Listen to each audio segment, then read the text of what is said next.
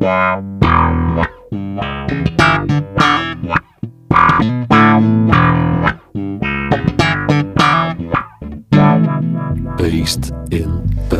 Welkom allemaal bij de zevende aflevering al van ons tweede seizoen Based in Belgium. De podcast waarin we telkens één iconische Belgische bassist aan de tand voelen over het reilen en zeilen in zijn of haar muzikale leven.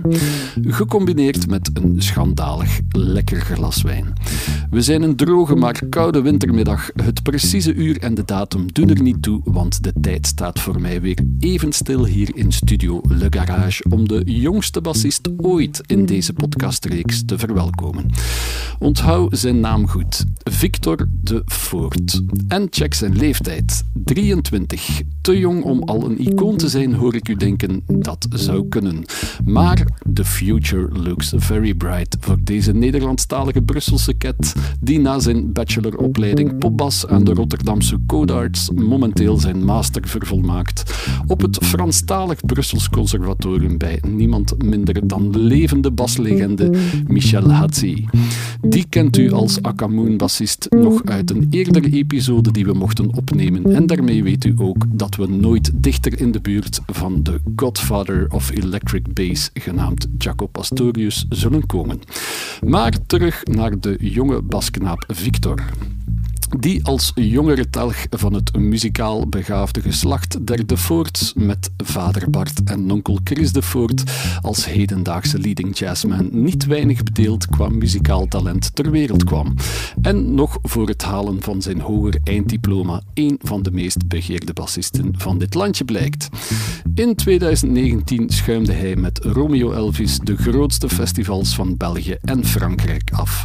Deed hij diverse studiosessies voor diens producer Le Motel en belandde hij op vraag van superproducer Jo Franken in gerenommeerde studio's om nieuwe songs en albums op te nemen voor onder andere Milo Meskins en de internationaal scorende Milo. En dit allemaal aan de zijde van gerenommeerde en doorwinterde sessiemuzikanten hier te Velde.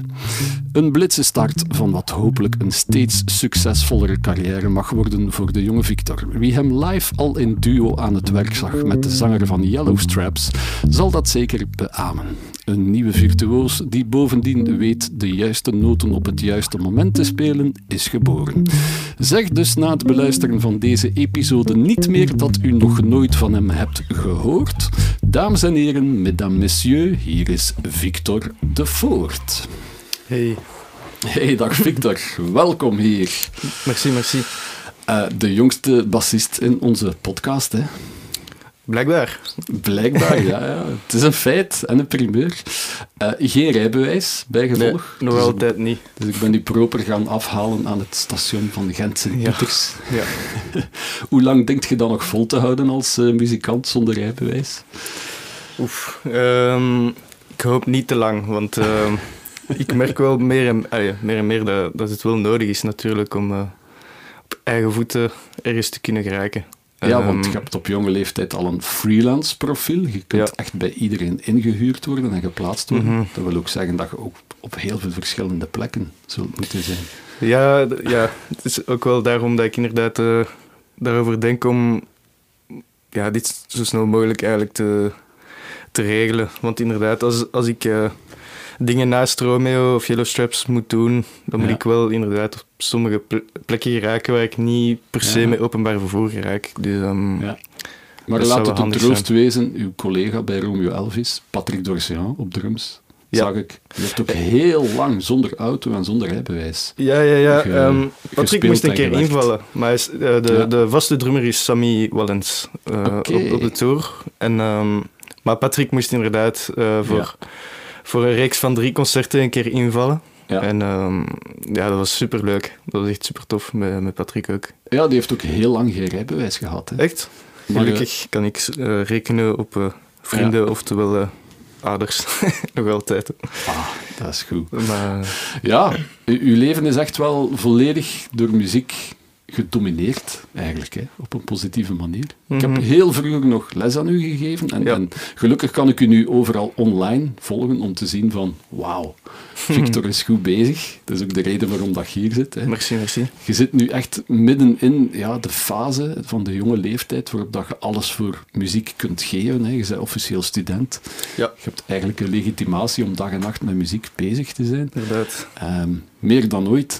Eh, is dat een ambitie dat je wilt volhouden voor de rest van je leven? Of is het leven voor u ook nog meer dan muziek? Is er ook nog plaats voor andere dingen? Ehm, nee, ik, eh, ik denk dat, dat, ja, dat muziek sowieso deel gaat maken van, eh, van mijn, ja, mijn leven. Ik denk dat ik eigenlijk niks anders wil doen. Mhm. En ik heb ook... ehm, ja, ik heb wel hobby's gehad, als, als, maar dat is dan meer bijvoorbeeld voetbal of zo.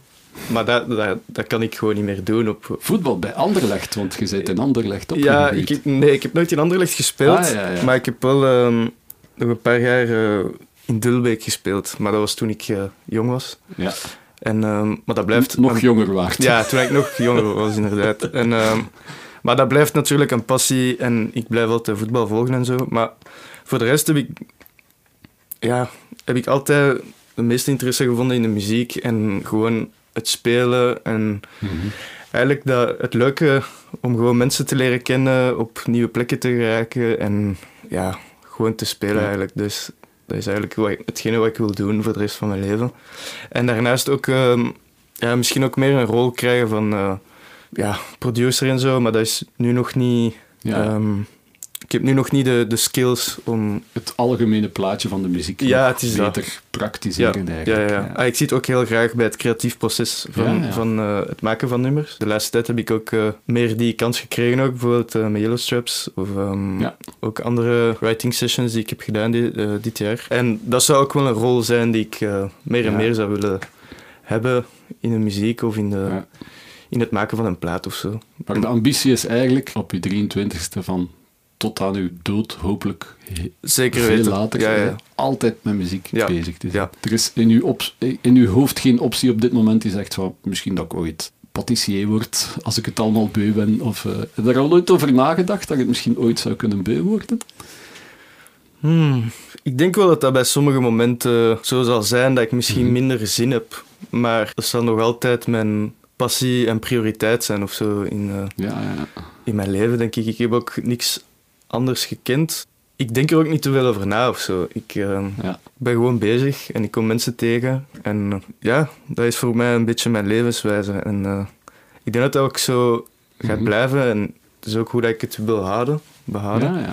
Maar wie weet ooit, ehm, wie weet ooit, ik kan dat nooit voorspellen natuurlijk. Ehm, wie weet komt er een moment dat ik het eh kotsbeu ben. Maar ja, ik hoop van niet of zo. Ik Want, heb nog nooit bewust nagedacht van, ah, dan ga ik echt tijd maken om iets heel anders te doen. nee, Of, nee, eh, nee. Of dan ga ik een gezin stichten en mij daarop focussen. Of... Oef. Moet, dat, moet dat combineerbaar zijn voor u?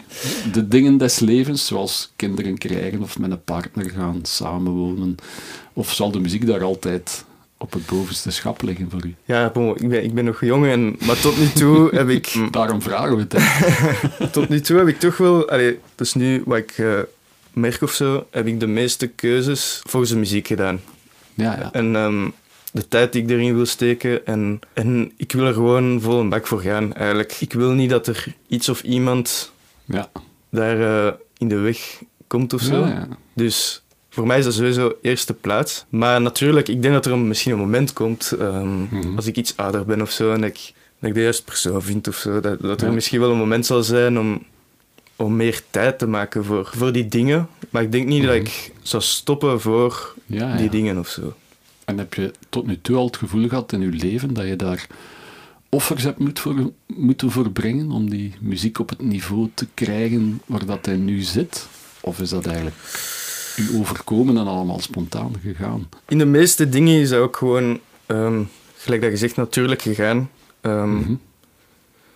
Ik denk dat ik ehm, misschien wel bijvoorbeeld een ex-vriendin of zo, bij Ja. momenten dat we misschien hadden afgesproken of zo, Ja. en dat er een geek binnenkwam om te spelen, Ja. dat ik dan wel sowieso nooit nee ging zeggen ja, ja, tegen gigs tuurlijk. voor, voor iemand anders of zo. Dat is ook ik, daarom dat ik, dat ik zeg dat ik niet wil dat dingen in de weg komen. Mhm. Of het is misschien grof gezegd, hè, maar dat die dingen in de weg komen zodat ik dingen in de muziek niet zou doen of zo. Ik vind, ik vind muziek sowieso het belangrijkste. Dat zijn misschien offers of op, ja, dingen opofferen, gelijk dat je voor zegt. u voelt het zo maar niet voor mij voelt het Ja. niet zo, inderdaad. Want, ja, maar mensen die naar jou kijken en met jouw leven gaan misschien denken van wauw, die offert wel veel op om enkel met muziek bezig te zijn.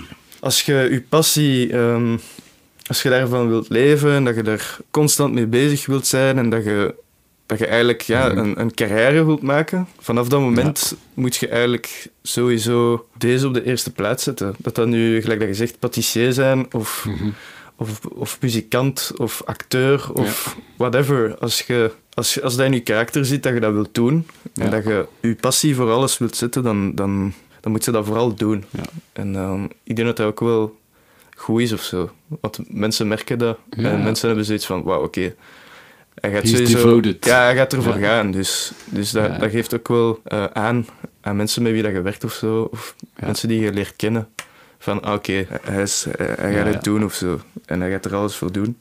Dus ja, voor, op dit moment is het allemaal ehm, Ja. natuurlijk gegaan. En heb ik er eigenlijk niet te veel over nagedacht. Ja. Ehm, Alles in functie van de muziek. inderdaad. En om de beste versie van jezelf te worden, neem ik aan. Inderdaad, Ja. zeker There's only one way, the highway, voor Victor de Voort. Eh, ja, ik ga hem toch proberen te overtuigen om af en toe ook eens van het leven te genieten. En dat gaan we in het volgende item doen. First things first. First things first. De belangrijke dingen eerst, voor we aan het allerbelangrijkste, genaamd de muziek, gaan beginnen, waar dat we vol een bak kunnen over praten. Mhm. Ik toch eh, even peilen naar... eh, ja, er moet toch iets zijn in uw leven om toch ook, behalve muziek, verder te genieten. Eh, 23 is al een leeftijd waarop dat je iets moogt drinken. Ja. Ik weet niet of dat je al drinkt ondertussen. Eh, ja, ja. Vroeger, toen ik je op school kende, moest ik ervan uitgaan dat je nog niet gedronken had. Dus nu kan ik eh, ongebreideld over alcohol praten met u. Is wijn uw ding daarin? Of eerder een bier van? Of, eh, Ehm, ja, ik, ik drink eigenlijk meer bier dan wijn, mhm. sowieso. Ehm, wijn is voor mij nog een beetje nieuw of zo. Ehm, Ja, ja. Het, het leren appreciëren van wijn. Maar voorlopig is dat meer iets dat ik drink bij eten of zo. Bij, Ja. Als ik eh, pizza of zo eet, Italiaans, Ja, ja. dan Een is dat voor mij een soort van logisch om, om wijn erbij te drinken. Ja, En dan, dan kan ik er wel van genieten, maar zonder echt ehm, te checken wat dat exact Ja. is of zo. Ehm, dus ik, bier is voor feestjes en ja, toerbussen. als en, ik op eh, café ben of zo, dan ga ik eerder Ja. naar bier eh rijken dan, dan wijn. Dat is ook een goede keuze, want de meeste cafés zijn niet zo goed in goede wijn. serveren. Ja. ja. En Maar- bepaalde voorkeur dan? Is, is wit meer uw ding? Of de rosé of de rode? Of de speciale wijnen? De oran- Ehm. orange wijnen en toestanden? eh. Wel, ik denk dat ik nu nog zo, doordat ik er nog niet zoveel van weet, eh, ben ik eigenlijk nieuwsgierig of zo. Mhm. En ehm, dus heb ik eigenlijk nog geen mening daarover. Maar ik lust wel beide eigenlijk. Ik denk dat er sommige momenten zijn waar ik misschien meer zin heb in witte wijn. Misschien eh, voor het eten of zo. Ja, ja, ja. En dan tijdens het eten misschien overschakelen naar rood. Ja. Ja, ja het valt nog altijd te zien wat, er, wat de mensen serveren of, of Tuurlijk, waar ik ben of zo. Ehm, maar ik denk dat ik zelf inderdaad meer naar wit zou gaan dan rood. Mhm. Maar ik begin nu rood meer en meer te appreciëren. Ja, Ook, ja. hoe Dus dat die smaak begint zich eigenlijk te ontwikkelen, want ik moet eerlijk toegeven, toen ik 23 was, ik kon ah ja, wit van rood onderscheiden, maar voor de rest, ik smaakte of ik voelde geen schakering. Ja, het Ik denk dat. jij nu al wel je smaak goed aan het ontwikkelen bent. Ja. Wat voor smaak eh, valt er dan bij u best? Zijn het eerder zware wijnen met veel body, of moet dat iets eh, fris zijn? Die Ja, ik denk meer is? iets, iets eh, fris of zo, niet te, Ja. niet te zwaar. Voilà, maar goed. Ja, ja. 23. Hè. Alcohol eh, leeftijdsgerechtigd. En eh, in, de voorbesprekingen had ons een beetje richting rode wijn geduwd. Van ja, probeer daar misschien een keer iets te zoeken om inderdaad te zien what's new in the bag. Dus ik heb eh, onze sommelier Bernard van Vitis fan gevraagd om op zoek te gaan naar de next big thing in de rode wijnland. Liefst van een jonge maker, om een beetje de match met onze jonge basgast te hebben. Eh, in de hoop om daar iets eh, fris, eigentijds en origineel te vinden, zoals Victor de Voort natuurlijk. dus ik ben heel benieuwd naar uh, wat zit er in de baar, Bernard. We zitten in de Loire, maar niet langs de kant van Nantes, eerder aan de bron van de Loire. Mijn favoriete wijnstreek, de ja, Loire. Ja, maar totaal niet langs de kant van de... Niet de klassieke Nantais, Muscadet, niet okay. langs de kant van de Touraine of de Saumur of de Chinon en zo verder. We zitten aan de bron van de Loire, eigenlijk aan de noordelijke kant van de uitlopers van de Centraal Massif. Oké. Ja, eigenlijk in Villemontais. Villemontais is een klein dorpje. Ja. Het is een van de redelijk recentste uh, appellaties uit de Loire. Ja. Eigenlijk werd er daar eerder kwantiteit, maar ze hebben een focus gezet om van kwantiteit naar kwaliteit te gaan. Ja. En we hebben een appellatie genaamd Côte Roanaise. Roanese. Roanese, ja. En dat zijn eigenlijk wijngaarden die redelijk hoog gelegen zijn. Tussen 350 à 550 meter. Dus een cool climate. Uh, Centraal-Europa. Okay. Uh, Centraal-Frankrijk, pardon. We zitten op een uh, ook heel boeiende terroir. We zitten eigenlijk mm -hmm. op pure graniet. Roze en groene graniet. Okay. En dat geeft twee verschillende stijlen. En één druif, de Gamay. Maar de Gamay noemt de Gamay Saint-Romain niet te vergelijken met de Gamay uit de Beaujolais. Oké, okay, niet de klassieke Gamay. Nee. En als ik zeg van we zitten helemaal in het zuiden van de Loire, ja. uh, de Côte Rouennaise, Roanne, zit eigenlijk in vogelvlucht op 60 kilometer van Lyon of van de regio van de Beaujolais. We zijn er heel dichtbij. In de Beaujolais, de Gamay zit ook puur op graniet.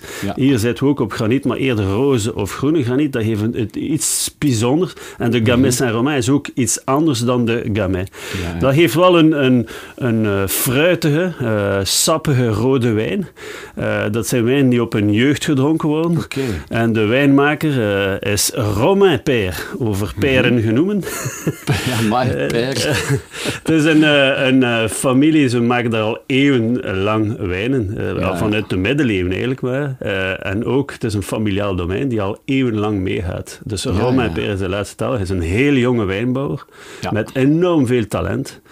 Uh, werkt volledig biologisch, biodynamisch. Ja, ja. Zit in een uh, redelijk uh, selecte club van de vereniging van Biodivin. Mm -hmm. en hij maakt eigenlijk ja, boeiende, sappige, rode wijn die op een jeugd gedronken worden ja. voor een jeugdige bassist. Ja, ik vroeg me juist af, Bernard, wat is een, een een jonge wijnmaker? Is dat iemand van 30 of 40? Ja, het is een dertiger. Het is een dertiger, ja. Want wijn maak je niet zomaar Nee, de, de meeste wijnbouwers uh, gaan een studie sinologie doen, ja. uh, landbouw, ingenieur, daarachter enologie. De meesten gaan een beetje de wereld rond om, om, om ervaring gaan opdoen en dan keren ja. ze meestal terug naar familiaal domein om dan ja, de, de, de wijndomein over okay. te nemen. Dus een jonkie in de wijnmakerij is ja. meestal 30 jaar. Klopt, klopt. Ik hoorde ook zeggen graniet, uh, ja. maar het is een heel sappige wijn. Kunnen we dan mineralensmaak ook verwachten? Zeker en vast. Hier zitten we in Clos du Puy, dat is de hoogst -hmm. gelegen wijngaarden van de Loire, dus op 550 ja. meter. Uh, dat heeft iets heel boeiend, heeft een bepaalde spanning aan de wijn, mm -hmm. maar heel veel elegantie en dan die mineraliteit die een beetje de evenwicht en balans gaat geven aan de wijn. Okay. Dus hier zit je met een, een, een gamay die ge, gevinifeerd wordt in grote betonnen kuipen, ja. maar achteraf nog gerijpt wordt in grote konische voeders van nieuw eik. Ja, dus ja. er is geen groot impact van eik, dat is echt puur om, om een beetje af te ronden, om mm -hmm. de wijn een beetje uh, finesse en elegantie te geven. Ja, ja. Voilà. Dus Claude Dupuis 2019 uh, is, ja, de meeste wijnen van Gamay zijn, zijn robijnrood. Hier is het intens robijnrood, met een mooie schijn. Hè, dat, dat je ziet aan, aan, aan, aan ja. die wijnen dat hij schittert. Uh, het heeft ook het heeft een mooie neus met, met uh, heel frisse geuren en dan heel typisch, dat zijn al die bosaardbeien. Uh, mm. ja, ik vind dat heel typerend, heel herkenbaar. Ik heb er ja. nog twee jaar geleden in mijn tuin teruggevonden. Ik vind dat zo zalig. heel typisch ook zijn de geuren van rozen. zeker op, okay. als ze op een jeugd gedronken worden. Dus nu zitten we op een 2019. Ja. Proeft heel lekker jong, maar het zijn ook wijnen die heel lang kunnen bewaren. Uh, ik heb ook een beetje de, de, een paar tonen van verse drop en kreupelhout ook. En dat is ja. waarschijnlijk van die lagering en die, en die grote voeder. Dus ja, het is een zeer sappige wijn die, die perfect rijp fruit en rode vruchten en blauwe bessen heeft. Uh, die, die minerale zuren, wat ik daar straks over uh, sprak, uh, zorgen voor heel mooie fraîcheur en heel mooi evenwicht. En dan die heel, heel kleine toasttoets Geeft, Toast. Ja, wel, ja die, die vaten worden ge, gebrand, getoast ja, langs de binnenkant. Nu, met dat heel grote vaat zijn, is die toasttoets mm heel licht, heel delicaat, heel elegant. En dat heeft een tikkeltje aroma eraan die, die ervoor zorgt dat een complexiteit aan de wijn heeft. En heel zacht in de mond. Dus voilà. Oké. Een wijn die op zijn jeugd moet gedronken worden, onthoud ik. Ja, klopt. Dus ik ben uh, zeer benieuwd wat onze gamin uit Brussel van deze gamay zal vinden. Here we go. Merci Bernard. Alsjeblieft. En onze gamin zit al helemaal klaar. Uh, we hebben de flessen op aanraden van Bernard een beetje buiten bewaard, hè, omdat de wijn niet te warm best gedronken wordt, rond de 12 graden best. En we gaan, uh, voilà, gamin, on va remplir les, les verres. Hein. Très bien, très bien. Voilà, crapule bilingue. Hier in de studio aanwezig. Een vrij Anderlechtois. Een vrij Anderlechtois, Voilà. uh, laat ons klinken op uh, ja. ja. nog heel veel dat komen mag. Ja. Op basis van uh, de fijne dingen die er al geweest zijn. Zeker weten, hetzelfde. hetzelfde. Ik heb de indruk dat ik iemand voor mij heb die zich al rot geamuseerd heeft. Zeker weten. Met al wat dat hij gedaan heeft. Dus ja. de goede reden. Ja. Santé, Victor. Ja, santé. Merci.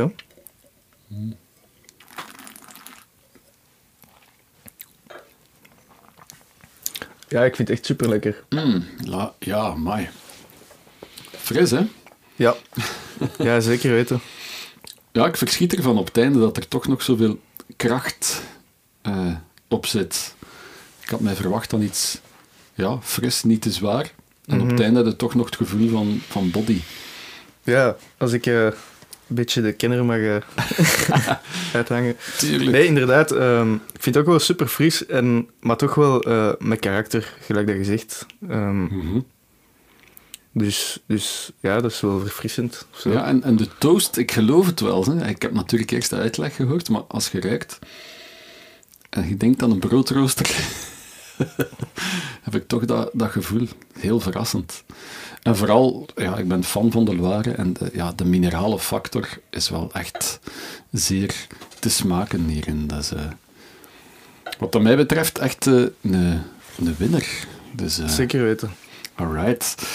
Ik ben blij dat je er blij mee bent, want je krijgt nog een volle fles mee naar huis. Dus ja. hopelijk kunt je er ook verder van genieten. Hè? Zeker, ik zal ervan genieten met met de huisgenoten. Voilà. Misschien vanavond nog. Ja, want je woont samen met nog een ander, andere notabele jonge muzikant. Ja, zeker weten. Ja. Um, ik woon uh, samen met Willem Langlais. Uh, super drummer Vlamings, ja, ook uh, super toffe drummer. Ja. Jan de Greef, ja. gitarist die ook de Kafka heeft. Café uitbater inderdaad. Ja. En ook muzikant. En dan ook nog met Manon Gogos, de saxofonist, zangeres. Ja. Ja, ja. Dus muzikaal huis. Uh, Absoluut. Ja. En allemaal gasten die eigenlijk nog uit uw puberjaren op de kunstenmanier ja, in Brussel komen. We hebben allemaal samen op school gezeten. Ja, ik heb ook jaren gespeeld met, met Dayo en Jan. Ja. Want we hadden samen een band vroeger. Um, Nature Heaten. Nature Heaten. Ja, ja, dat ken ik nog. dus dat is echt een band die, die is ontstaan uit de, de jaren in KHB. Ja, toch wel de eerste stappen en zo ja, ja. Mee, mee gedaan. Kunst Humaniora Brussel zendt zijn zonen en dochter uit. Ja, zeker weten. En we wonen zelfs samen in Brussel en maken volle bak muziek. Mm Daarmee zijn we al direct in uw, ja, met die puberteitsjaren in uw roots beland. Ja. Dus laten we het daar eens over hebben.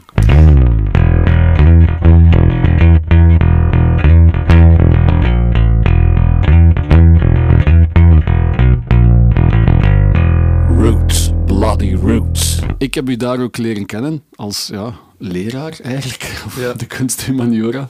Kwam de jonge snotter Victor de Voort de les binnengewandeld met krek dezelfde basgitaar als dat je nu op je schoot ja. liggen hebt. Ja, ja. Omschrijf ze een keer.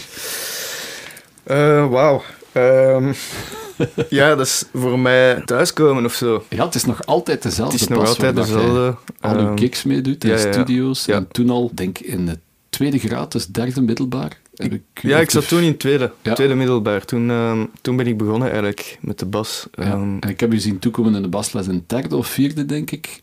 En dat was die Fiesta Red jazzbas. ja, ja, ja, Ja. inderdaad. Maar ik denk zelf dat, je, dat ik les van u had in, in tweede middelbaar. Zo. Toen ook al? Ja, ja, ja.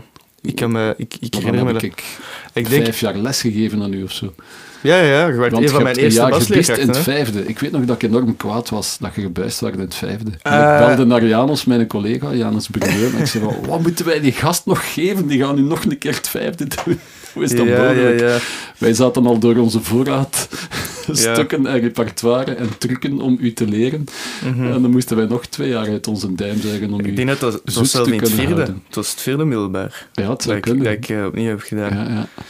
Ja. maar dat waren eh, ja, algemene vakken was altijd ook een, eh, Struikelblok. een struikelblok. Het was toen al niks buiten muziek, hè. Het was duidelijk, Ja, hè. eigenlijk Ja. wat ik daarnet zei. ehm, wat ik, ik had toen ehm, heel veel repetities. En dus ja, dat was elke keer na de lessen repeteren, vaak tot eh, tien uur s'avonds of zo. Ja. En dan kom ik thuis en ja, dan heb je ook geen zin om nog huiswerk te maken, om het zo te zeggen. Ja, voilà. dus ja. ehm, ja, Dus dat raakte op het achterplan. ja en het is dat. En dan uiteindelijk... eh, Zegt was- de deliberatie, het is een supermuzikant, Maar ik heb ook echt... Ik heb ook, ik- ja, voilà, ik heb ook niet... eh, ik had ook niet genoeg mijn best gedaan voor algemene vakken. Moet ik toegeven. Dat Maar, drinken we eh, even weg. Ja, Maar eh, misschien de aanloop daar naartoe even bekijken. Ik geloof dat jij voor klassieke gitaar bent binnengekomen in de Ja. kunsthumaniora. hè? ja dat klopt. Dus ja. je waart al gitarist heel je leven. Je bent vroeg begonnen. Ja, ja, ja. Ik, ehm, ik ben begonnen toen ik... Ja, ik was toen vijf, zes of zo, denk ik. Ja, Het eerste leerjaar al direct, of de derde kleuterklas al. ja ik weet niet eens... eh, Ja, ik denk dat ik zoiets was. Vijf, zes, misschien zeven. Of... Maar ja, ik luisterde sowieso wel veel... Ja, er was muziek thuis. Dus zowel Tuurlijk. mijn moeder als mijn vader eh, Ja. zijn Voor de mensen die het niet weten, de papa van Victor is Bart de Voort. Ja. Tot op vandaag nog een van de meest gerenommeerde jazzsaxofonisten van België. Die vast bij Brussels Jazz Orchestra speelt. Mhm. Eh, uw oom is Chris de Voort. Ja. Tot op vandaag. Is nog altijd tot op vandaag een van de meest eh, grensverleggende nieuwe jazzcomponisten. Die ook operas schrijft Ja, en, ook waanzinnig goed piano speelt. En Mhm. Ik heb er ook nog les van gehad. Free jazz. Door Echt? hem leren kennen. Ja, was Nice. geweldig die lessen. Ja, ja ik, ik draag hem nog altijd mee in mijn hoofd als ik het podium eh, Oké, wauw. opstap. In de Cool. zin dat ik, zelfs al is het een popgig, dan denk ik nog altijd van anything can happen. Zo van, Ja, ja, ja. Be the space, laat alles toe. En dat is iets wat ik van uw onkel wel elke week... eh, Oké, ik zal het hem zeggen als heb. ik hem, eh, als ik hem zie. En ik heb het zelfs nog verder opgezocht. Het eh, geslacht de Voort gaat nog verder terug tot de jaren begin 1900, waar dat er toch ook al een Hector de Voort en een naamgenoot Victor de Voort Ja, componist of pianist waren. Of, eh, Ja, ik heb ook ooit... Ik denk dat mijn opa ook muziekleerkracht was. Dus ja, ik denk dat muziek altijd een beetje in de familie is geweest. En ook Ja. zelf eh, langs de kant van mijn moeder. Ehm, ja, ze is ook muzikant, dacht ik. mijn, ja, mijn ma is... eh, Violiste. vi- violiste, ja. En, ehm, En uw zus ook. Ja, ik heb twee zussen. Ehm Eén speelt viool en de andere cello. Ook op conservatorium en... Amai. En ook met, de, met, de, ja, met het doel om, om professioneel eh, Ja, muzikant ja. te worden. En dus ook langs de kant van mijn ma, ehm, mijn onkel heet eh, Christophe Vervoor. Ja, de heeft- pianist. Ja, de pianist. Die bij Axelred gespeeld heeft. Ja, inderdaad. Ah, En, dat ehm, wist ik niet, Ja, dat jullie familie waren. ja, dat is mijn onkel. Is dan ook eh, pianist slash compositeur. En dan de broers zijn ook bezig met, met kunst. De ene is Ja, cameraman en de Mhm. andere regisseur of zo. ja, ja. Dus En uw neefjes, de zonen van Chris, zijn ook met muziek bezig, ja, dacht ja ik. hè? Oemi Ja. is eh, ook... ehm, Oemi is bekend ondertussen. Hè? Ja, inderdaad. Eh, Als met, eh, rechterhand van zwangere regie en ook de, de slimste mens meegedaan, dacht ja, ik. ja, ja. En ja, nu zijn vooral ook met Chibi bezig, zijn, zijn lief. ja, ja. Dus ze zijn nu vooral... ik, denk, ik denk dat ze nu een, een, een album zijn aan het, aan het maken.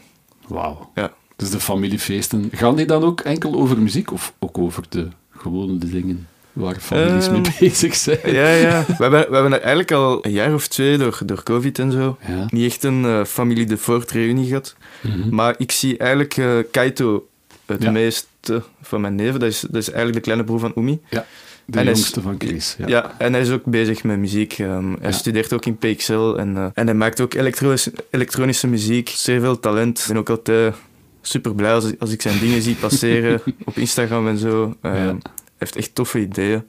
En we, zouden, we zijn eigenlijk echt al lang aan het zeggen van... Ah, we moeten samen een track maken met, uh, met de familie. Maar het is er nog niet van gekomen. Maar ik, maar ik geloof wel dat dat... Misschien dan nog Chris een uh, familieopera moet schrijven. Om, om, het geslacht voort voor te stellen aan het grote publiek. En dan zien jullie elkaar elke week weer. Hè? Ja, misschien wel. Misschien wel. Dat zou wel een goed idee zijn. Maar... maar je kwam van de gitaar, klassieke ja, gitaar zelfs. Je had al wat elektrische gitaar gehoord en een paar helden. Dus op een zeker moment maak je de beslissing van ik ga toch bas doen. Wat heeft daar de doorslag gegeven? Ja, dus ik speelde inderdaad klassieke gitaar en um, ik had de kamermuziekgroep. Uh, als ik het zo mag noemen. Met, met drie gitaristen. Een ensemble. Een ensemble. En uh, mijn ma gaf die les eigenlijk. En ik speelde eigenlijk zeer graag de begeleiding. Ik deed dat ook graag en dat was, dat was eigenlijk een soort van iets dat ik goed deed of zo. Puur begeleiden. Ja, begeleiden. Een beetje de, de groep samenhouden of zo. Ja, ja. Daarnaast luisterde ik ook heel veel naar uh, funk en... En, en hoe was die funk binnengeslopen? Um, maar ik denk dat dat gewoon via mijn pa... saxofonist ja, ja, ik denk dat hij toen ook een plaat van Mike Stern vaak uh, in ja. de auto... Uh, Met Bob Malach waarschijnlijk ja, op de sax en ja, zo. En, ja. En, ja, en Richard Brunel op bas. Wow. Dus dat zijn allemaal dingen die ik graag luisterde. En dan mm -hmm. heeft mijn ma eigenlijk gezegd uh, aan mijn pa van, ah, wie weet, zou Bas iets voor hem zijn. Misschien, misschien de moet klassieke dat... violisten Ja. had de bassist en u Ja, ja, ja, ja, ja. En zij gaf die les aan de academie van Sint-Agatha Berghem, Ja, dacht ik. ja, inderdaad. Ja, ja, de. Franstalige. Ja. Mijn pa heeft mij voorgesteld om dan eh, een concert van eh, Nick Thijs te gaan kijken. Die solo speelde. Ja, ja En, Nick eh, Thijs was eigenlijk ook de vaste bassist van uw papa zijn kwartet, denk ik, hè, toen. Ja, ik heb die toch een paar keer Ja, ik weet dat ze heel veel jaren. samen hebben gespeeld. Ik weet niet als, als hij toen... Ja, toen zijn we anyway gaan kijken naar zijn, Solo naar zijn van solo Nick. optreden. En Met contrabas of basgitaar? dat was met basgitaar. Ja. Ja, ja. En met loopstations en... eh, Ja, je heeft hier in de podcast ook eh, Ja. uitgebreid Ja, ja, ik heb het gecheckt. in Het is zijn eh, episode. super nice. hè? Ja, ja, ja. Super muzikaal. En die kan heel simpel spelen ook, hè? Ja, Ja. gewoon... Ja, belangrijke dingen of zo. Gewoon Mhm. eh, de muzikaliteit Ja. eerst op de, op de eerste plaats. En dan de rest maakt eigenlijk niet zoveel uit of zo. Maar dus ja, ik was echt onder de indruk van, van, van de klanken die, die uit het instrument kwamen. En, en, en eigenlijk een beetje de rol van de, van de, van de bassist. Ja. Toen, denk ik, toen heb ik denk ik gezegd dat ik dat eens wou proberen. En, eh, ja. ik weet nog dat we... Ik denk dat mijn eerste basles dan ook van... Van Nick Van was, Nick was. fantastisch. Met is, een eh, bas van Nick. Ja, Ja, heeft ook ja, een hele ik had- collectie, hè? Ja, ik had toen nog, ehm, ik had toen nog geen bas. Dus ik ben, Mhm. we zijn eh, bij hem thuis gegaan. En hij heeft, eh, heeft mij een bas eh, geleend van hem, die ik echt een paar maanden heb gehouden. Dus ik, wil Ja. hem, ik wil hem bedanken daarvoor. en ik denk dat de, een van de eerste lessen was ook van luister naar muziek die je, die je graag hoort en pak de bas en zoek gewoon eigen baslijnen uit. Ja. En, en ik denk dat dat een van de belangrijke lessen is geweest eigenlijk in, Mhm. in, in wie dat ik ben of zo als bassist vandaag. Is, is muziek opzetten en zelf dingen bedenken. Dat Dus, is nog eh, altijd uw uitgangspunt nu, na al die ja, ja. Ja. ik check wel sowieso som eh, baslijnen en zo. Mhm. Maar ik, ik, ik probeer toch wel altijd een beetje een eigen draai eraan te geven Ja. of zo. Dus ja, zo is het eigenlijk allemaal begonnen. Wauw. Ja. En dan na de puberteitsjaren op de kunstmaniora met vallen en opstaan om door de algemene vakken te geraken. Dan hebben we de switch gemaakt naar Codarts. Dat is het conservatorium in Rotterdam, die Ja. een hele professionele popopleiding aanbiedt. Ik was daar een beetje door verrast, want zoals dat ik u kende op de kunstmaniora, dacht ik van, this is a jazz cat, man. Die Mhm. gaat in outer space, gelijk. Michel had zich Giorgio gaan vliegen vanaf zijn achttiende. En we zien die nooit meer terug, eh, voordat hij virtuoos is die met waanzinnige dingen bezig is. En jij ging toen in één keer voor ja, popopleiding, heel concreet. Ja, Ja, straffe keuze. Getuigde wel van, van durf en visie, denk ik. ja ehm, voor mij was dat eigenlijk een beetje... Ja, ik weet niet, voor mij was het een beetje logisch of zo. In de zin Mhm. dat, dat ik zeer graag ook naar popdingen luisterde. En ook heel veel naar, eigenlijk naar funkmuziek. Zo Earth, Wind and Fire en ja, Tower of Power. En, en die opleiding in, in Codarts is Ja. ook... ehm, ja, het heet pop, maar Ja, je voelt ook rond... heel ruim. Ja, dat het heel ruim is. Dat, dat je ook heel veel bands hebt die, die, die ja, ook eh, dingen gelijk... eh, ik weet niet, al, wel al die dingen doen. Er is een Tower afdeling ook, denk Ja, ik. dat hè? ook, ja. Maar dat, dat was ook hetgene waardoor dat ik zo zin had om naar daar te gaan. Is omdat Ja. die... Ja, en ik, ik kende ook al eh, Stef Delbare, ook Ja. van KB. Die is er ook naartoe Die, gegaan. die ja. daar... En Joram. Ja, Die, super drummer ja, geworden ja. ondertussen. Hè? En die, die daar al zaten. En Ja. toen heb ik ook al... Ik had toen met hun, hun gesproken. En Umi, mijn neef, zat daar ook, trouwens. Oké. Ja, en dus ik had, ik had die ingangsexamens meegespeeld en ik had de lokalen gezien en de vibe en zo. Ja, ik was wel gecharmeerd of zo door, die, door die coole omgeving. En ja, voor mij was dat, oké, ik ga pop doen, omdat er funk dingen zijn, eh soul dingen, maar Ja. ook pop dingen. En dus voor mij was dat een, een logische keuze. Ik heb er ook weer al niet te veel over nagedacht en gewoon Ja, gedaan. En van welke iconische Hollanders heb je dan het vak geleerd daar? Is dat Michel van Schieder toen? Ja, ja, ja. Ja. Ja, Daar ben ik enorme fan van. ja, ja. Een geweldige bassist. ja super bassist. Ja. En, eh, top kerel ook. Denk het wel, hè? Ja, ja, zeker. Ja. Ja, super inter- interessante gast en, en gewoon to the point als hij speelt. En dat is iets dat ik echt geleerd heb, ook daar op Kodak. Ik, speelde, ik probeerde altijd zo moeilijke dingen te spelen en... en, en Ja, we hebben heel veel jazz en pastorius Ja, dingen gedaan. ja, ja, Wat dat wel- fantastisch was, want de ene week kwam jij toe en zeiden van, ja, ik zou Donnelly willen doen. Ik dacht van, ja, oké, probeer maar een keer. De week erachter kon jij dat thema spelen. En nog een week daarna de hele solo van Pastorius van voor naar achter gestudeerd. Jij werd echt van de freak die direct als een spons zo alles absorbeerde. Maar inderdaad, de meer vage stuff, vrije stuff. Mhm. En op Codart zal het wel een ander, een ander broek van een ander laken geweest zijn. Kan Ja, het is dat. En ik Heel concreet eigenlijk- grooven. En, Ja. eh, ja. Ik denk dat dat heel belangrijk is, is geweest eigenlijk, want mijn doel was altijd om de moeilijkste baslijnen te maken en gewoon echt zo dingen te spelen van, oh, ik kan deze alleen. Allee, dat, is- nog jong, hè, meneer? Ja, het is dat, het is dat. En, en ik denk dat dat mij, dat dat mij geholpen heeft of zo, om, om die techniek of zo te studeren. Tuurlijk. En dat, en dat is dan goed geweest om te zeggen van, oké, cool, techniek en al, maar weet je wat, speel eens één baslijn voor vijf Ja. minuten lang. En voor mij was dat weer basics. Ja. En ehm, ik heb daar enorm veel van geleerd. Om gewoon inderdaad basics te spelen. Gewoon af en toe misschien één lick of zo. Maar ja.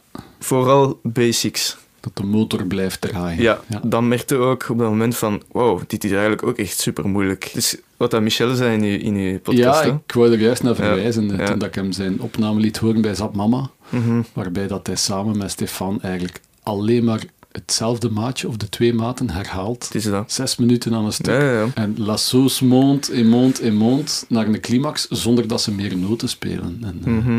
toen zei hij ook van, dat is echt ook...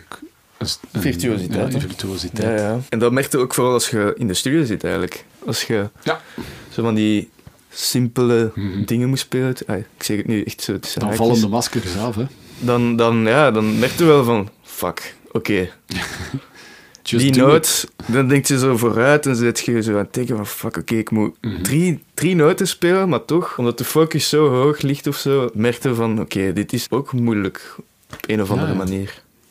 Misschien is dat ook omdat je te veel na Allee, meer nadenkt of zo, als je moet opnemen. Je moet Ja. ook wel een beetje... Maar wauw, je had al door op je negentiende eigenlijk aan de Cold Arts. Dat is al Ja. een, een mooie jonge leeftijd om zo rijp Ja. besef te krijgen Ja, eigenlijk. ja, ja. ja, dat is ook... Ja, ze hebben dat ook vooral tegen mij gezegd, zo. In het begin, eh, ik heb dat ook niet meteen geaccepteerd of zo. zo. Ja, De Nederlanders zijn er waarschijnlijk ook iets directer in. Hè? Ja, dat is, dat is wel goed geweest. Ook door in, eh als, je, ko- als je eigen werk bent, bijvoorbeeld, en dan Mhm. zit je met singer-songwriters in, eh, in, Ja. een, in een combo, en dan zijn dat eigen nummers, en dan merk je ook gewoon van, oké, als ik twee noten speel, klinkt dat veel beter dan vijf noten of zes noten. Projecten helpen nu ook om, of hebben mij toch geholpen om eh, muziek beter te snappen en Ja, in functie van de muziek te spelen. geweldig. Maar je zit er maar een paar jaar gebleven? De Ja. hele bachelor of niet helemaal? Nee, twee jaar. Twee jaar. Ja, En dan teruggekeerd naar Brussel Ja, om bij de eerder genoemde Michel Hatzi. inderdaad. Waarvan dat ik dacht in het zesde jaar van daar gaat hij belanden en dat zal zijn Maar, ja, maar ik denk dat je dat ook denkt, omdat ik toen... Ja. Ik, ik, ik nam ook al lessen toen eh, Ja, bij Michel. eh, Af en toe. En dat klikte Eh, al super ja? En Benoît van der Straten ook. Ja, juist. Ook een fantastische bassist. Amai. Maar voilà. Ik ben toch terug, thuis teruggekomen uiteindelijk. En voelde dat als thuiskomen? Heb je nu het gevoel van, oké, ik ben nu... Want het is studeren uiteindelijk. Waarschijnlijk heb je dan voor ogen van, ik wil nog ergens beter in worden. Waar wil je op dit moment nog beter in worden? Of wat zoek je dan bij Michel Adzi om nog beter te kunnen? Ja, sowieso wil je blijven vooruitgaan en dat Mhm. is wat we als muzikant willen. Maar ik heb niet per se specifieke dingen in, in, eh, in mijn hoofd of zo. Natuurlijk, ik, kan, ik heb nog heel veel te leren. Maar voor- met Michel draait het vooral om, om te genieten, om met hem te zijn of zo. Want dat is toch wel een... Begrijpen dat je bedoelt. Ja, Het is een voorrecht, hè. het is, het is echt Het is een... echt eh, een privilege ja, een om privilege eigenlijk, inderdaad, om, om, om 20 tijd te kunnen... van hem te zitten. Ja, om zelf een soort van toffe, tof, toffe gesprekken mee te hebben en, en Mhm. gewoon samen te spelen. En ik heb daar ook altijd heel veel uit geleerd of zo, om gewoon te spelen en te voelen hoe dat, die speelt. En dat heeft mij ook wel heel veel geholpen eigenlijk. Ik, ik leer eigenlijk zeer graag door te spelen en dingen te doen, want ik denk dat ik dat wel oppik of zo. En dan. Neem ik dat mee. Maar ik denk dat het een slimme keuze is wat dat je gedaan hebt Ja, achteraf. Omdat ja, Michel is niet de leraar die u van A naar B naar C gaat leiden op een pedagogische Nee, manier. nee. Die is bezig op zijn niveau met zijn ding. Ja. En daar moet je wel even kunnen ingeraken. Dus in Mhm. die zin is het wel goed dat je een aantal jaar eerst het klappen van de zweep bij de Hollanders Ja, gaan halen inderdaad. En dan even, oké, en nu gaan we nog een keer alles uit de kast halen. Mhm. Een goede keuze. Ja. En zet dat dan voor u de deur open om artistiek als bassist nog meer uw eigen ding te doen, zoals dat iemand gelijk Michel ook doet, door echt volledig solo te spelen. The Mhm. art of playing alone. Mhm. Om composities op uw bas te maken en met uw bas te zingen. Eh, is dat ook een ambitie? Zeker. Ik denk dat dat voor elke bassist wel iets... Allee, niet voor elke Mhm. bassist misschien, maar ik denk dat dat voor veel bassisten iets is dat je wilt doen, omdat we vaak inderdaad die rol hebben om te begeleiden. Bas kan ook extreem mooi zijn als, als main instrument. En dat is ook tof om daarmee, om, om jezelf daarin te zoeken of zo, in hoe dat je die dingen wilt vertalen. Want ik denk dat je zelf veel manieren hebt om solo-projecten als bassist ehm, aan te pakken. Als je, als je bijvoorbeeld eh, Thundercat luistert of zo, Mhm. Dus hij, maakt, ja, hij zingt dan ook bijvoorbeeld, dus Ja. dat is niet instrumentaal alleen maar bas. Maar zijn producties zijn wel op basis van, van, Vertrekken vanuit zijn bas. hè. ja, van zijn bas. En dan, en dan, dus ik denk dat er heel veel manieren zijn om, om je bas te gebruiken als, als main instrument. Ja. Dus ja, ik denk dat ik sowieso... zit wel sowieso ergens in mijn hoofd om ooit een eigen project... eh, een Volledig soort van bas... Well, allee, ik denk wel dat ik met andere muzikanten Mhm. ook eh, erbij zou willen halen. Maar dat dat wel inderdaad, gelijk dat gegeven, dat dat uit de bas komt. Want als ik iets als Yellow Straps online bekijk, ik heb Mhm. het nog, helaas nog niet live gezien, Ja. dan denk ik wel dat je al bijdraagt aan een project vanuit je bas en dat je vanuit de bas eigenlijk in het creatieproces, from the start, eigenlijk heel veel ruimte al durft innemen en het de song een gezicht geeft. Want tegenwoordig, ik geloof dat het een, het is een duo van broers Ja. en eigenlijk een band, maar tegenwoordig spelen jullie ook gewoon in duo, Ja, de zanger met jou op bas. en, en, backing tracks, ja. Ja, En daar voelt je dat dat enorm vanuit de bas gedreven is. Hetgeen dat je zegt over Thundercat Ja, ja, ja. is wel een grote invloed geweest dan, denk ik, voor hetgeen dat je nu doet. Ehm, ja, zeker, maar gelijk dat Michel bijvoorbeeld ook eh, Mhm. een grote invloed... eh, en ook gelijk dat de klassieke gitaar een grote invloed is geweest Ja. eigenlijk. Om toch af en toe een akkoord te pakken Ja, en dan weer dat. een basnoot. Het is dat. Ik zou het graag eens willen laten horen eigenlijk. Ik heb eh, twee fragmentjes geselecteerd van eh, Yes. Yellow Straps live. Ehm, Oké. We gaan ze opzetten. Cool. only, only, only. I said it's only love. Dus voor alle duidelijkheid, het is enkel Ableton, Ja, Victor de Voort op bas en de zanger van Yellow inderdaad. Straps. Goeie zanger ook, hè? Ja, Zingt super heel zuiver, gast. hè? Ja, ja, ja.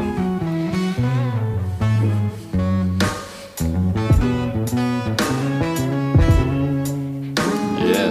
S'il vous plaît, faites un maximum de bruit pour Victor à la basse. Voilà. Victor à la basse.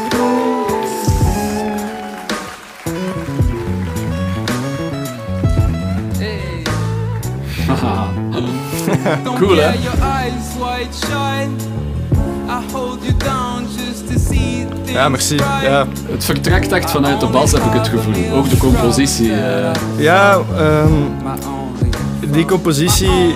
ehm, daar heb ik eigenlijk niet echt aan meegeschreven. En ehm, Aha. de solo is ook niet van mij. De solo Nee. is van... Maar je interpreteert hem wel en Ja. het lijkt alsof dat het echt vanuit de bas is ontstaan. Hè? Dit is een ander fragment, een iets drukker nummer, fantastische groove. En deze keer niet op je jazzbas gespeeld, maar wel op je Ja. nieuwe Precision. Ja, ja, dat was toevallig een, eh, een live eh allee, opname dingen dat we hebben gedaan afgelopen zomer. Ja. En ik had toen met Precision mee, inderdaad. Voilà. En hier gaat het zonder Ableton tussen de zang en de bas. Komt de klassieke gitarist misschien inderdaad een beetje boven. Mhm.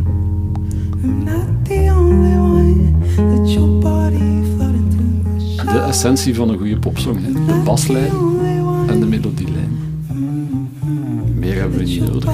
Ja, het is dat. En gelijk dat moment net, ik probeer een beetje de zang te dubbelen. Ja, Ehm, op sommige momenten.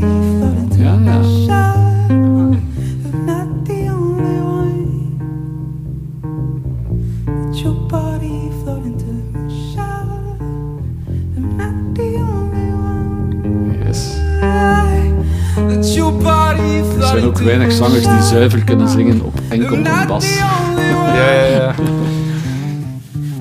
Maar ja, natuurlijk met de technologie die we vandaag hebben, kun je een beetje bijsturen met Tuurlijk. een Melodyne of zo. Dus Ja. het is echt super licht, maar Ja, hij zingt wel ja, juist. Hè? Maar het, is, geeft ook een, een, een kleur of zo.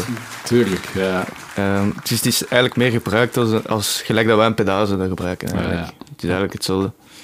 Ehm, maar ja, dat is, dat, is een- dat is echt een van de mijn lievelingsmomenten van, van, van de set. Ehm, Ja, denk het wel. Het tweede dat je het eruit gehaald Ja, hebt. ja, Van, ja. ge- ja, ik, ik zie het ook als je hier luistert, dan zit je al direct geduikt weer in de muziek. Je zit mee te knikken en ja, ja, ja. alsof dat je zelf weer aan het meespelen bent. Ja, Ik denk dat dat een enorme kwaliteit is. Ik, zie, ik geef nu les op het conservatorium ook. En Mhm. dat mankeert soms een beetje bij veel studenten. Die echte inleving. Dat echt Mhm. doordrongen zijn van de muziek. En dat is helaas iets dat je niet kunt uitleggen aan iemand. nee, het is dat. Ehm, ja, ik weet niet. Ik denk dat eh, de klassieke muziek heeft mij ook wel echt Mhm. geholpen. In de zin van... ehm, je krijgt een partituur, maar dat zegt Ja. niks eigenlijk. Je, je hebt alleen maar zwarte bollen op een papier. Mhm. En je moet daar muziek mee maken.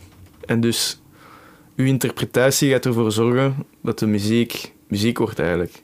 En dat is iets dat mijn ma mij enorm heeft, gehol- allee, enorm heeft aangeleerd om uit een partituur ehm, muziek te maken. En ehm, te weten waar dat, dat je moet ademhalen, weten hoe dat je, hoe dat je ehm, ja, waar dat je de spanning moet creëren en zo. Dus, dus daarin heeft, me, heeft, me, heeft dat mij enorm geholpen. En ook het feit dat ik heel lang zonder pedalen ehm, heb gespeeld. En dat ik... Ja. Ik probeer alles uit mijn De instrument te halen. zuivere Ja. klank op Ja. de plank, eigenlijk. Eigenlijk wel. Dat is iets, ehm, dat, is iets dat mijn pa zei in het begin. Van, Ja? ja, eh, leer eerst spelen zonder pedalen en dan... eh, en dan zult je dat daarna ge- gebruiken. En dat is, dat is bijgebleven. Wijze woorden, ja, dat is ja, bijgebleven. En ik heb ook heel veel gestudeerd zonder amp. Je hebt die intimiteit dan echt met je instrument. Mhm. En niks ertussen. En dan, en dan zie je hoe dat je sommige dingen klinken als je ze op een of andere manier aanspeelt. Als je ze boven speelt, of in het midden, of meer van Ja. achter. En dus dat outro is, is jaren van dat. Het, het spelen alleen Ja. en het begeleiden. En voor ons twee, hè, zowel voor mij als Ivan, is dat Mhm. ons lievelingsmoment bijna. Ja? Omdat we dan, ja, omdat Dan we voel, met, voelde ja, echt wat je alle twee aan het doen bent. ja en, en dat is gewoon een, een diep moment of zo. Ehm, Ja, En zelf bijvoorbeeld onze, onze manager, eh, die, die komt vaak mee.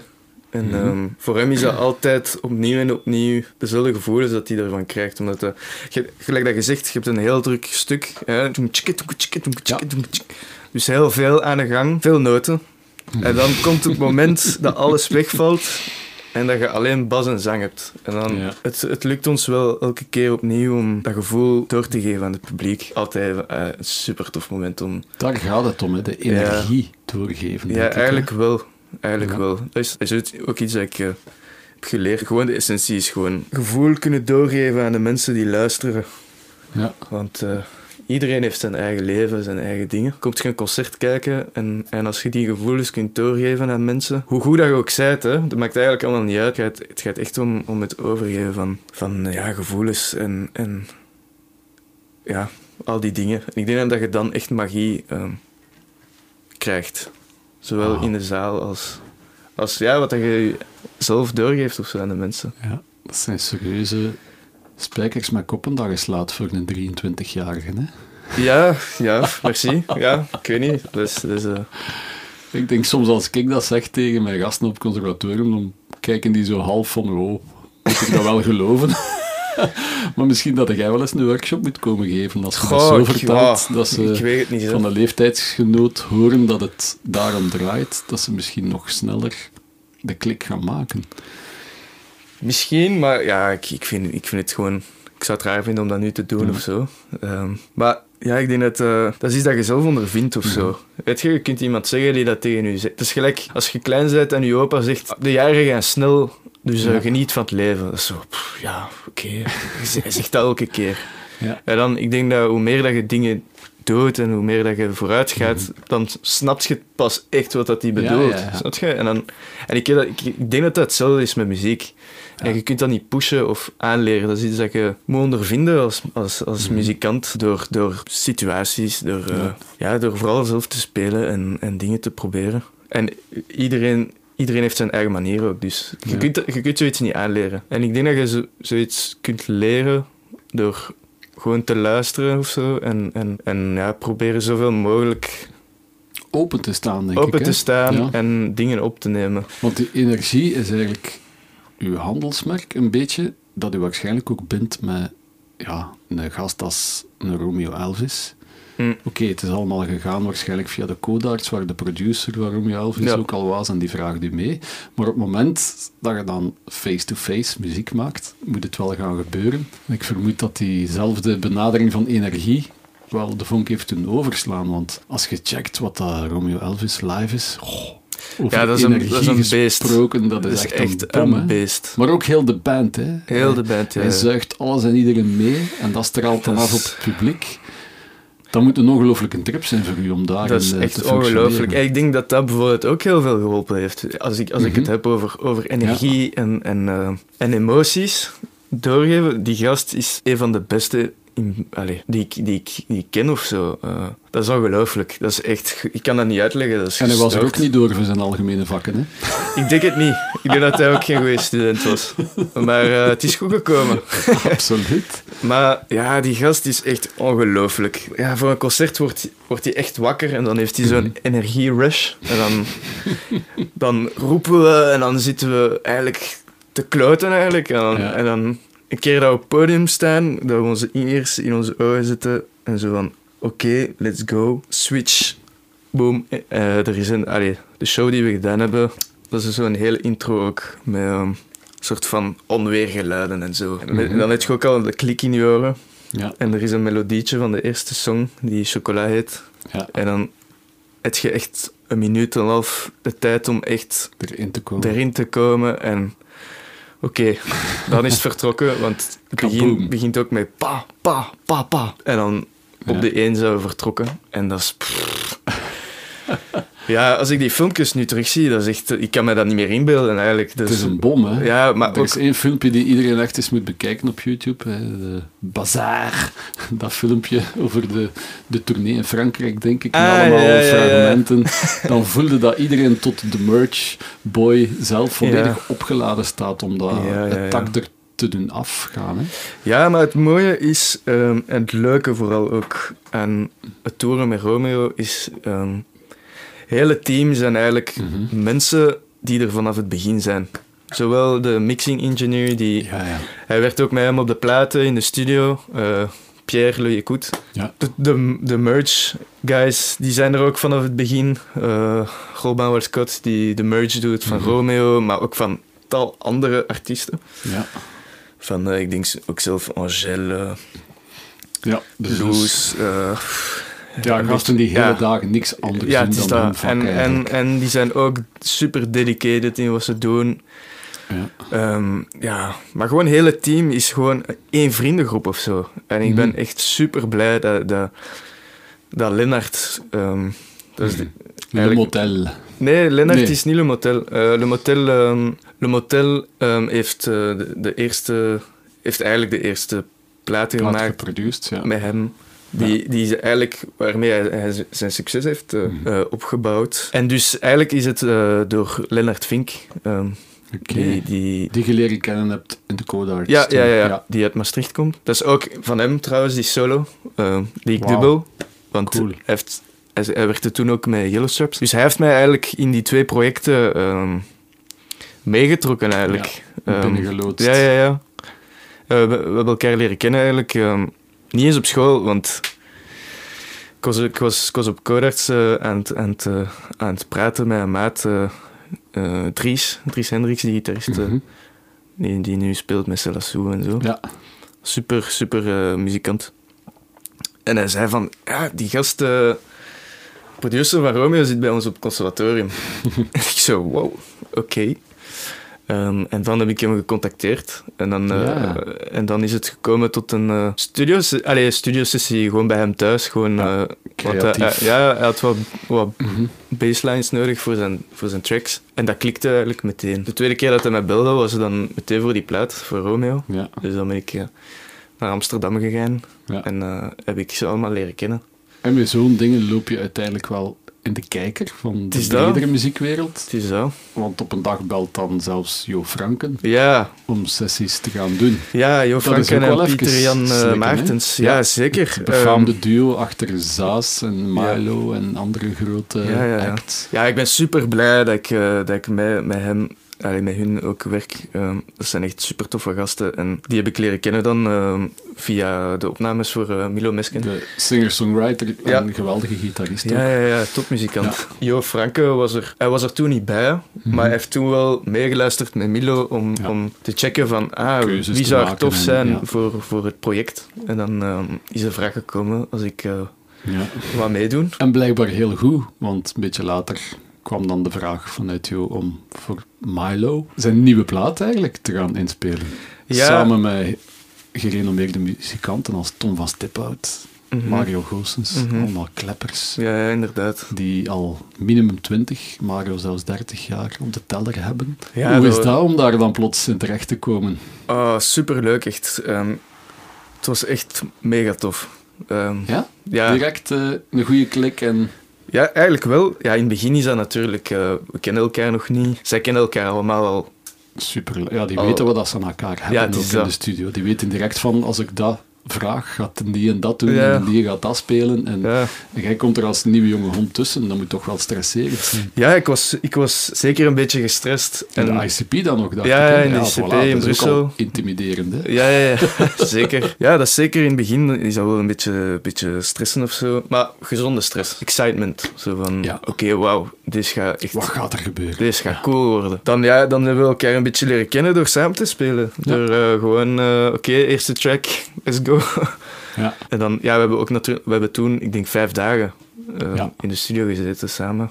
Dag in, dag uit. Uitzonderlijk tegenwoordig, hè, dat een Ja. artiest ja, zegt van we gaan een keer vijf volle dagen in een echt goede topstudio met echte muzikanten samen zitten. Dat is niet van alle dag, hè? Nee, we gingen sowieso vijf dagen opnemen. Mhm. Maar normaal heb je toch wel vaak dat iedereen naar huis gaat in de avond. En eh, deze keer, dankzij COVID, Ja, als ik het zo kan zeggen, was het idee om te blijven slapen. En dan, en dan creëert dat ook wel een, een, Ja. een, een betere band. Want Ja. na opnames drink je misschien nog een pintje of zo. Het was eigenlijk een super toffe week. En opnieuw enorm veel geleerd van die gasten. Het waren echt super toffe dagen die ik eh, sowieso meeneem in mijn bagage van, eh, Ja, als muzikant.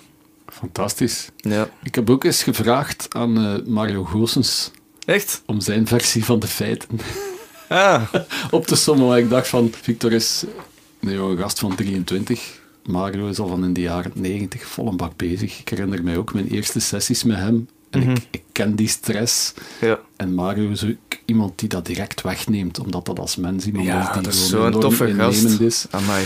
Dus ik dacht van, ik ga een keer aan Mario vragen eh, wat dat hij vond en vindt van Victor de Voort. Dus Amai. Dus dat, je hebt een opname nu, of gaan we even naar luisteren. Wauw, oké. Wel, ehm, dat was een, denk vorig jaar dat ik een eh, berichtje kreeg van Jo Franken, de producer, om eh, de nieuwe plaat van Milo te komen inspelen. En hij vroeg mij ook of met de naam Victor de Voort iets zei. Dat zijn mijn eerste belletje deed dan niet rinkelen. Ehm, maar dan is er social media. En kunnen mensen wel een beetje gaan opzoeken. Dus ik eh, ben dat gaan opzoeken. En de Jo zei van, ja, een jonge bassist. ehm, is dat oké dat je daarmee moet spelen? ja, eh, ik vind dat allemaal niet erg. Want ik vind het ongelooflijk interessant om nieuwe mensen te leren kennen. En daardoor fijn muziekjes mee te gaan maken. Bij deze dus ook.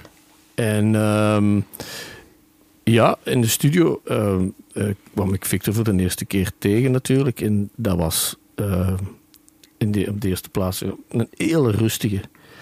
En dat vond ik al plezant. Heel kalm, op de achtergrond, luisterend wat er iedereen aan het zeggen was. En dat is een, eigenlijk in de sessiewereld, denk ik, een, een, een toch wel belangrijk ding. Dat je vooral de artiest laat uitleggen wat dat hij wil. En dat je daar dan bijdraagt wat dat je vraagt.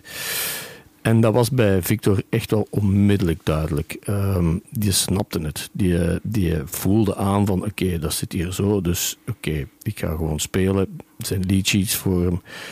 En dan begon hij ook nog te spelen. En dat was echt boel, bal erop.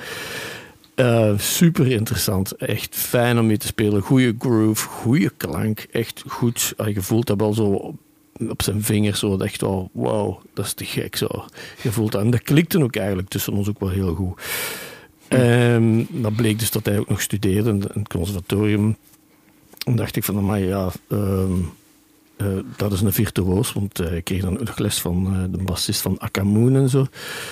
En dat is hij ook. En dat ook nog eens erbij. Maar dan is het heel moeilijk soms om als muzikant, zo hoe technisch dat je ook zijt, om te begrijpen wat dat de muziek eigenlijk nodig heeft. En hij begreep dat wel zo. Dat, was, dat, was, is niet van veel noten spelen. Nee, nee, nee. To the point zo. En daarbovenop dan ook nog super creatief zijn. Eh, en de goede klank hebben. Goede toon. Dat is dan toch wel echt wel de kenmerken van, van, van een goede bassist zijn. Plus ook snel zijn. Want in de studio, zeker als in sessies, gaat het soms snel. Heb je soms gewoon weinig tijd om, om even na te denken of die noot wel juist is. Nee, want die moet juist zijn. En dat gebeurde ook zo. Dat klikte echt wel ongelooflijk goed. En ik herinner me ook nog met Tom van Stiphout erbij. eh, dat dat zo, dat dat zo een, een, een naar elkaar geknipoog was van... Wow, dat zit hier echt wel goed zo. Ehm, de Jo is dan achteraf, en de Jo en de Pieter Jan, die die plaat van Milo aan het producer waren, zijn dan ook zo van, ja, wat, denkt u ervan, wat denkt ervan? Ja, ik, ja, ik vond het fantastisch. dus bij deze, Victor, eh, doe zo voort. Blijkt dan ook nog, ja, dat wist ik dan niet, met, met, met, als je dan met, met zo iemand in de studio zit, eh, dat dat echt ook wel een fijne jongen is, wat dat je een fijn gesprek mee kunt hebben, die chill is en die eigenlijk gewoon zijn ding doet. En die dan ondertussen ook nog bij Romeo Elvis mee op tour is en eh, de waanzinnige toestanden meemaakt. En toch gewoon blijft zo. De kenmerken van een goede muzikant, denk ik dan. Want je gaat voor de muziek, je gaat voor je spelen en je wilt je amuseren. Rijmt trouwens. En ja, dat is ja, super. Dus eh, ja, eh, een en al fan. Vandaar. Alright. Doe zo voort, doe zo voort, doe zo voort. Yeah. Ja, amen to that, denk ik. Hè? Eh, ja, dat raakt me echt enorm. Eh, ik heb echt een eh, grote smile niet op mijn gezicht. Ehm, ja, ja, dat zie ik. Ja, ik, ik, ik weet niet wat ik moet zeggen. Mario, echt super bedankt voor de, voor de lieve woorden. Ehm, ik apprecieer het echt enorm. En ik hoop dat we elkaar eh, snel zien. En, eh, Ik hoop het voor Merci jullie nog. ook. Echt. Ja. Niets dan liefde. yep, yep, yep, yep. Oh my god. En daar klinken we op, hè, voor zoveel eh, Ja, merci. muzikale collegialiteit tussen mensen. Ja. Zoals tussen Victor en, eh, en Mario, voilà. Over de generaties heen. Dat is het Mhm. leuke aan muziek. Maakt niet uit wie dat je bent of van waar dat je komt. Het gaat over eh, samen energie maken, hè. Daar Ja. zijn we al over uit. Ja, ja, ja. Nu, als God al zou bestaan, dan zou die bij het aanschouwen van het bastalent van Victor de Voort zijn zegen geven over de jeugd van tegenwoordig, denk ik. Goed bezig. Ehm, maar wie is nu de ultieme basgod voor Victor de Voort zelf? Als je er één moet uithalen uit die ruime range van gasten die je live gezien hebt, die je bestudeerd hebt, die je tot bloedens toe afgeschreven hebt en nagespeeld. Wie is voor u de, de meest, ja, de grootste inspiratiebron? Dat is gewoon onmogelijk om te, te beantwoorden. Er zijn zoveel, zoveel basgoden ehm, die er voor een, een verschillende reden zijn of zo. En dan wie vindt u zelf dan schatplichtig, volgens uw perceptie? Maar allee, ik weet niet, bijvoorbeeld iemand als James Jamerson of Mhm. Pino Palladino, Thundercat nu ook. Ja, Ehm, zeker. Marcus Miller, Mhm. enorm belangrijk geweest ook. Heel veel naar geluisterd. Richard Bona. Ja, Jaco Pastorius, of course. Ik vergeet er waarschijnlijk heel veel. Ehm, Zijn er momenten maar Michel Hadzi ook. Ja, tuurlijk, absoluut. En, en ja, bij hem is dat iets directer natuurlijk, omdat ik veel Mhm. tijd met hem heb besteed of zo. Ja. Maar dus ja, dat, is, dat is eigenlijk een mix van al die dingen die, die mij helpen om, om uit te zoeken wie, wie dat ik zelf als muzikant zijn. En zijn er momenten geweest of fases in je leven dat je voelt van nu is het echt deze bassist die mij echt iets duidelijk maakt, omdat ik hem beluister of bezig zie of afschrijf of naspeel? Is dat Ehm, een bewust dat is ding dat je merkt? Of, Het is misschien raar om te zeggen, maar Nee. niet echt.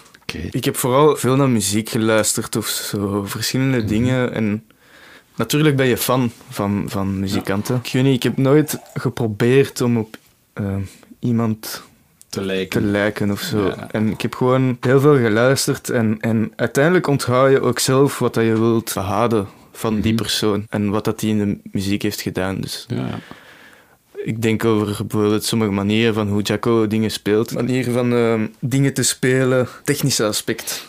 Ja. Dat je bijvoorbeeld James Jamerson. Een ehm, heel ja, andere wereld. Heel, dat is dan meer in een begeleidend aspect. Ja. Die super melodisch speelt en die, die eigenlijk een beetje door, doorzweeft of zo in de orchestratie. Die, die zweeft zo'n beetje rond. en eigen die- verhaal ja, eigenlijk onder de melodielijn. Hè? Zodat die... Niet zo- aanwezig en Inderdaad. toch zeer to the point. Ja, echt ongelooflijk. En dan ja, iemand als, als Marcus, die dan, eh, Marcus Miller, die dan ja, ook de slap-techniek. Ja. hè. Dus je hebt, ja, dat zijn gewoon meerdere invloeden. Maar daarnaast ook gewoon, ik vind ook baslijnen van niet-bassisten ook interessant of zo. Dat geeft ook een andere Ja. sfeer, een andere manier van, van dingen te doen. Dus dat inspireert mij ook heel veel. Dus ja, bijvoorbeeld ehm Dries Ley ook. Ja. Heeft mij ook... ehm, Staat ook op de lijst om binnenkort Ja, hier moet- te passeren. dat Ja. is ook meer als logisch. Want eh, ja, die gast heeft ook een eigen manier van, van spelen. En ja, Ja, ik ben ook echt... je eh, hoort direct dat het hem is. ja, ja. Het is zo'n soort bassound. Ik zou er ook nooit niet op komen om Nee. dat te doen of te gebruiken. Mhm. En moesten wij dat nadoen, dan zou het op niks trekken, denk ik. ja. Maar het feit dat hij het zo doet, zo natuurlijk. ja, het is zijn, het is zijn dingen. Het is, Ja, het is zijn, absoluut. zijn stemmen. En dat is en ook de iemand die... krijgt ook direct een heel andere Ja, ja, ja. stempel. Ja, ja. mee. Ja. Dus voilà, ik zou zeggen, gewoon... Probeer ehm, geïnspireerd te worden door de muziek in zijn totaliteit en niet per se eh, Ja. te focussen op... Eén icoon die plots Ja, alles is. mhm, ja, ja. inderdaad. Dat heb ik nooit gehad of zo.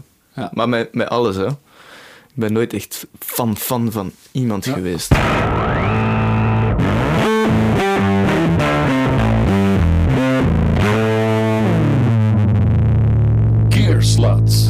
Materiaal met Victor de Voort en ik hoor spontaan al een oei vallen. Inderdaad. Ik zal het nog eens benadrukken. Victor zit hier met zijnzelfde basgitaartje als dat hij had in het tweede middelbaar. We zijn Yep. ondertussen, eh, schat ik, eh 10, 12, 11 jaar 10, 11 weer, ja. jaar verder. Eh, Het is nog altijd dezelfde Mexican eh jazzbass Fiesta Red Road Warren. Eh, het is nog niet eens de toplaag van de Fenders, eh, omdat hij toen zich die bas kon permitteren als eh, jonge gast. En het is nog altijd zijn main act, denk ik. Hè? Maar onlangs zijn er toch een paar kapers op de kust gekomen, denk ik. Ik zag een witte eh, precision bas Ja, ja, ja, ja. verschijnen. Ja. Het klonk alsof dat ze flatwounds op had. Nee, maar Nee? inderdaad, nu nog niet. Ehm, ik denk dat ik, dat ik het wel binnenkort ga proberen. Mhm. Om eh flatwounds... omdat, omdat dat toch, ja, die, die precision sound eh, is, Het eigenlijk. komt ook met de jaren flatwounds, denk Ja, ik. het is- Ze zeker doen, zou ik zeggen. Dus ja, ik ga dat zeker proberen. En, en dan... Ik heb nu wel in gedachten om eh, toch wel een Hofner eh, ook bij te schaffen. Ja, en, Ja, en hoe ja. komt het plots? Ah, wel, ik was, ik was in Berlijn met, met, met een maat, weer eh Lennart Vink. En ehm, ik had geen bas mee. Het was eigenlijk meer een soort van vakantie, maar hij woonde daar voor een moment en hij had een studio, dus dan toch wel wat sessies gedaan uiteindelijk. ja, Ehm, er was een Hofner en ja, ik was echt eh, meteen eh, verliefd eigenlijk. Van, En met het plektrum er dan op gespeeld? Zoals Nee, de klassieke nee, nee. Hofner sound of fingered? Ja. Ehm, ja, ik heb misschien één ding met plektrum Ja. gedaan. En er lagen flatwounds of Ja, round het was, het was met flatwounds. Flat, Dus Hofner flatwounds. Dat, is- dat is nu wat ik wil. Heel chunky van sound, hè? Ja, en ik Apart was... klinkt het een beetje vies zelfs. In de tracks die we toen hebben opgenomen, meestal moet je altijd een beetje eh, Mhm. bijdraaien of zo, bij de, bij de, klank van een Om bas. de bas te plaatsen de Ja, het is dat. En bij deze, we waren zelf echt eh, van, wow, what the fuck. eh, Dat stond er direct. ik heb zonder, niks gedaan en dat klinkt gewoon goed. zonder EQ, Ja. zonder al te veel compressie of dingen. eh. Ja, en, en ik denk dat dat ons ook heeft, eh, dat heeft ons ook wel geïnspireerd of zo. Want we Mhm. hebben toen muziek gemaakt die we nog nooit samen hadden gemaakt. Dus binnenkort denk ik... eh, De familie breidt uit. Ja, maar ik, ik wist vanaf het moment dat ik een tweede bas heb, gaat het uit de hand lopen. Ja, dan is ja, het hek ik, van de ja, dam. ik wist het. En, en dat, misschien heb ik dat daarom ook een beetje uitgesteld. Ja. Omdat ik, voor mij zou het echt eh, aanvoelen als eh, mijn, mijn eerste liefde bedriegen.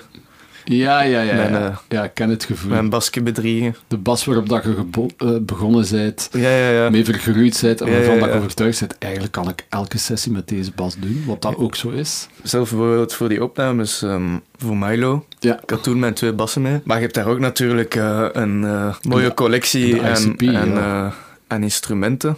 En echt elke keer andere instrumenten geprobeerd. Van gewoon, ah, wie Ja. weet, eh, klinkt dat supergoed. Ja. Uiteindelijk altijd op mijn eigen instrumenten opgenomen. Maar toch, je begint af en toe open te staan voor een andere Ja, zeker. liefde in je bascollectie. Ja. Ja. En wat is het voordeel daarvan? Of wat, doet u dan toch in verleiding komen om andere gear te gaan aanhalen? Bijvoorbeeld een Hofner, dat kun je niet nadoen met, Mhm. met een eh, jazzbas of een Precision. En, Dus en, het moeten bassen zijn die echt wel verschillen van sound tegenover de jazzbas. Ja, ja, het is dat. Ik, ik zoek dan wel echt iets anders of zo. Mhm. Iets dat ik nog niet heb. Ja. Ehm, en misschien later dat ik eh, dan een, een tweede jazzbas erbij haal of zo, weet je. Ja. Probeer gewoon sound uit mijn instrumentaal en, en wat ik heb. Dat dat nu een Squire is of zo, of whatever. Ik heb Ja. de raad van uw vader ook goed opgevolgd, van Ja. zonder pedalen te beginnen. Zijn Ja. er dan uiteindelijk pedaaltjes in uw leven gekomen, eh, behalve Zeker. een tuner of zo? Tuner was zelf denk ik een van de laatste die ik heb aangeschaft. en eh, Pieter Jan Martens kan het beamen. Dat je alles op het gehoor stemt in de studio. Ja, ik kwam een keer toe zonder tuner. En ze zeiden van, heb je geen tuner mee? En ik zo, eh, nee. En sindsdien neem ik altijd een tuner mee.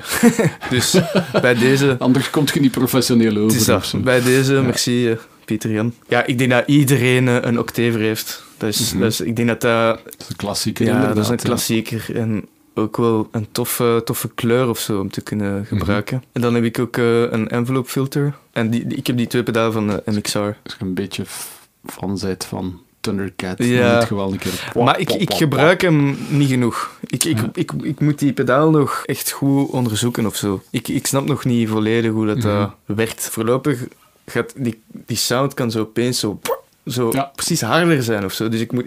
De Q-factor Ja, ik- echt ik naar moet- de sweet spot zoeken. Ja, het is dat. Dus, elke bas reageert anders door Ja. dat pedaaltje. Hè? dus ik ga dat, ik ga dat nu eh, een beetje meer eh, onderzoeken. Maar bijvoorbeeld eh, bij Romeo speel ik ook veel op de Moog. Ja, bassint, hè? Ja. Ja. Dus dat is dan... dus... Is dat iets waar je al lang mee bezig Is dat sinds Rotterdam ook gekomen? Om de bassint te gaan ja, want Michel, Michel van Schie ge- gebruikt dat ook wel veel. En dat is ook deel een beetje van je... Ja. Allee, als je dat wilt natuurlijk, maar de meeste bassisten doen dat ook wel gewoon, omdat dat, Mhm. dat is ook wel tof. En hij Michel speelt zelf ook heel goed eh ja, eh. Dus ja, dat is een element die erbij is gekomen eigenlijk, de laatste... ja, ja. En wat doet u beslissen om dan de basgitaar aan de kant te zetten en de Moog te pakken? Ja, bij Romeo is dat gewoon ook ehm, omdat die muziek dat vraagt. De elektronica. Ja, ja. dat is hip-hop, trap. ehm, Mhm. Wat de bedoeling was ook om, om de songs te spelen op een manier die niet te veel, niet te anders zouden voelen. Ja. Dus het arrangement vroeg dat het op zinbas zou zijn. Ja. Ik denk dat, dat het mogelijk is om, om op bas te doen, maar dan moet je heel het arrangement veranderen. Mhm. En dan is het een andere, een andere kleur. Maar ehm, dat is inderdaad, dat is, dat, is een, dat is een kleur en een diepte of zo die je kunt Mhm. bijbrengen in je, in je palet als, als eh, bassist. Extra schakering, hè, Ja. als je dat kunt. Zeker. Natuurlijk een beetje met toetsen uit de voeten kunnen, natuurlijk. Ja, ja, ja. Ja. Eh, je hebt ook een tijdje contrabas gespeeld. ja Meen inderdaad. ik mij te herinneren. Inderdaad. Maar ik zie het nooit meer gebeuren. eh. Nee, ik ben ermee... Allee, ik, heb dat, ik heb dat even gedaan, maar ik heb eh, na een moment gewoon geaccepteerd dat dat niet Ja? mijn ding was. Goh, ja, ik... En wat deed u dat beslissen? Want ik Ehm, denk niet dat je er slecht in waart. Goh, ik... Ja, Toch niet wat ik gezien heb toen. ja maar ik had toen eh, lessen van eh Christel de Visser. Mhm. Ook iemand die... In Grimbergen op de In Grimbergen, ja. Ook iemand die belangrijk is geweest. eh. Ja, voor veel mensen, voor mij ook. ja. En, eh, ja, maar alle basleerkrachten die ik heb gehad. Ja. Maar, dus bij hem volgde ik die contrabaslessen en dat was altijd Mhm. super tof. En ja, ik speel graag bas. Dus nu- dat dat nu contrabas Mhm. of basgitaar is, dat blijft dezelfde rol. Maar ik merkte gewoon dat ik niet veel... Ja, ik was, ik was ge- soms gefrustreerd dat ik sommige, niet, sommige dingen niet kon doen op een contrabas. Omdat de attack anders is. De attack En de en, reactie? ook gewoon... Dat, dat is fysiek ook een ander... eh, dat is echt dat is een heel ander instrument wereld, eigenlijk. Hè? Dat is- ik had niet het, dezelfde feeling met het Mhm. instrument als, als met, met de basgitaar. Maar ik, ik, ik hoor zeer graag contrabas. Ik, Ja, ik, ben, ik vind het veel leuker om echte contrabassisten aan het werk te Mhm. zien dan... eh, dan, dan mijn eigen op contrabas. Dus ja, na een moment heb ik ook gewoon besloten dat dat niet echt mijn ding was. Wat dat niet erg is, denk ik. Tuurlijk. Maar, maar dat sluit niet uit dat ik dat niet meer ga doen. Ja. Ik denk dat dat misschien wel ooit terug zal komen.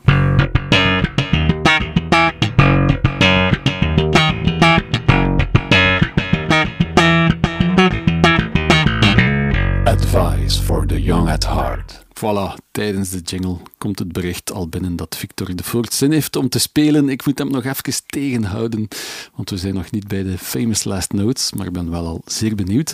Nee, ik wil eerst al graag eh, horen welke goede raad dat je hebt voor uw, ik zou zeggen de jongere bassisten, maar uw leeftijdsgenoten dan maar. Goh.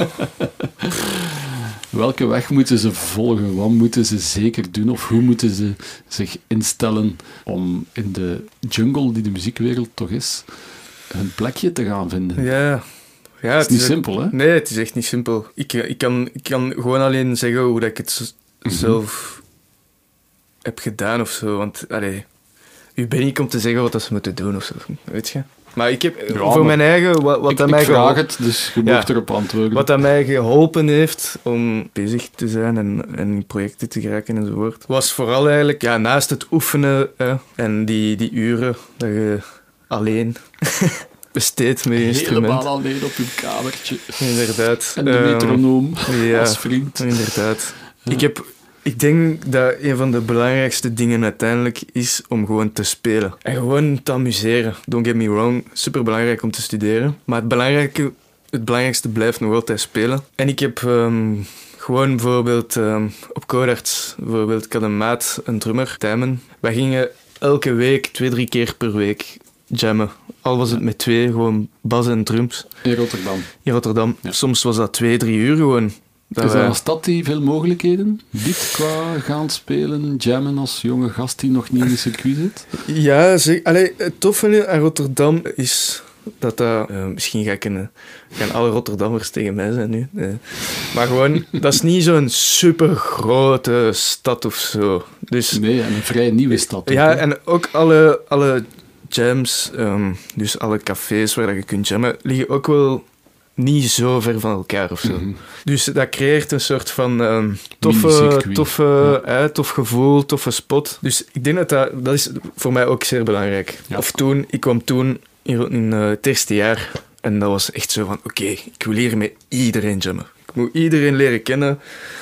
Ik wil dat iedereen weet wie dat ik ben.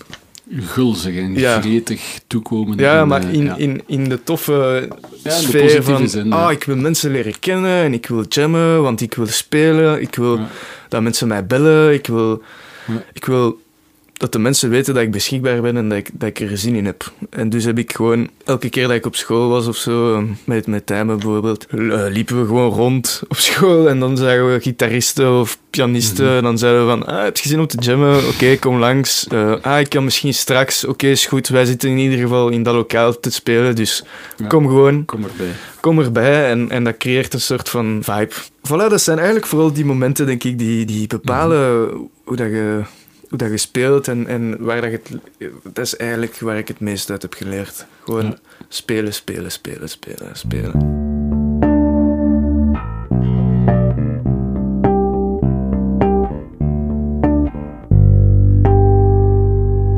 Famous last notes.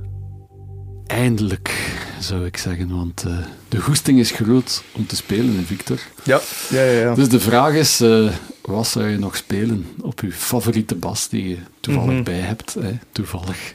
ja terwijl- Als je wist dat je nog vijf minuten te leven had, wat moet er nog per se aan de wereld meegedeeld worden? Gewoon eh, misschien een nummer inderdaad dat ik heb geschreven. Ehm, Mhm. ja, dat is nu een nummer of zo dat ik, dat ik eh, geschreven heb eh, een dik jaar geleden of zo. Ja, dat was s'avonds of zo. Het was eh, winter en ik was toen een beetje aan het, aan het, aan het pingelen. Ja, En, dan, en de muziek kwam langs. Ja, en, en opeens, opeens kwam dat of zo. En dan heb ik ja, achteraf dan een beetje, een, beetje be- een, een beker erbij geschreven en zo. Maar dus voilà, dat is, dat is bijvoorbeeld een van de dingen die ik zou spelen als ik nog vijf minuten had. Eigenlijk echt een bascompositie. Ja, ja, En ja. welke titel mogen we die dan geven? Ik heb zelf nog geen titel. en. Ik heb zelf nog geen titel. Geen titel. Nee, nee, nee. nee. Ik ben heel slecht in titels. Ja.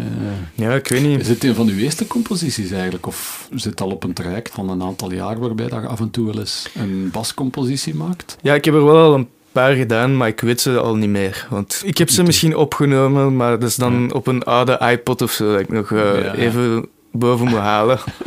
Maar ik Wauw, weet niet, de bij- iPod. ja, Toen was ik iPod 15 Touch, jaar iPod Touch, Ja, yes, yes, yes. Mijn eerste item om cool te doen. Ja, ja, ja. ja. Maar ehm, nee, ik heb, ik heb er al een paar gedaan, maar dat is dan zo... En en is dan- dat iets dat je meeneemt, bijvoorbeeld in de lessen bij Hatsi, die ook heel veel met dat onderwerp bezig is, met de bas als een totaalinstrument laten klinken? Ja, Geeft hij daar dan zijn zegen over, of geeft hij suggesties, of eh, beluistert Hij- hij dat? Ja, ja zeker. Ehm, ik heb ehm, dat stuk ook een keer meegenomen naar de les. En hij heeft ja, meteen ideeën en zo. En, Ja, eh, denk ik wel, hè. ja, dus dat zijn wel goede dingen om, om mee te nemen en dan ehm, sommige dingen te bekijken of zo. Maar ja, hij is daar eh, de master in, dus zeker. Hij heeft sowieso dingen te, te, te zeggen. En, eh, Ja, durft je dan wel iets voorstellen? ja, zo zeker. een eh, autoriteit eigenlijk. Los Zeker. van het feit dat hij niet autoritair is, natuurlijk. Dat, dat is ook gewoon dat is ook een, een gast die de muziek bekijkt als, als whatever, als het maar Als maar betekent. muziek is. Ja. En als er maar muziek is.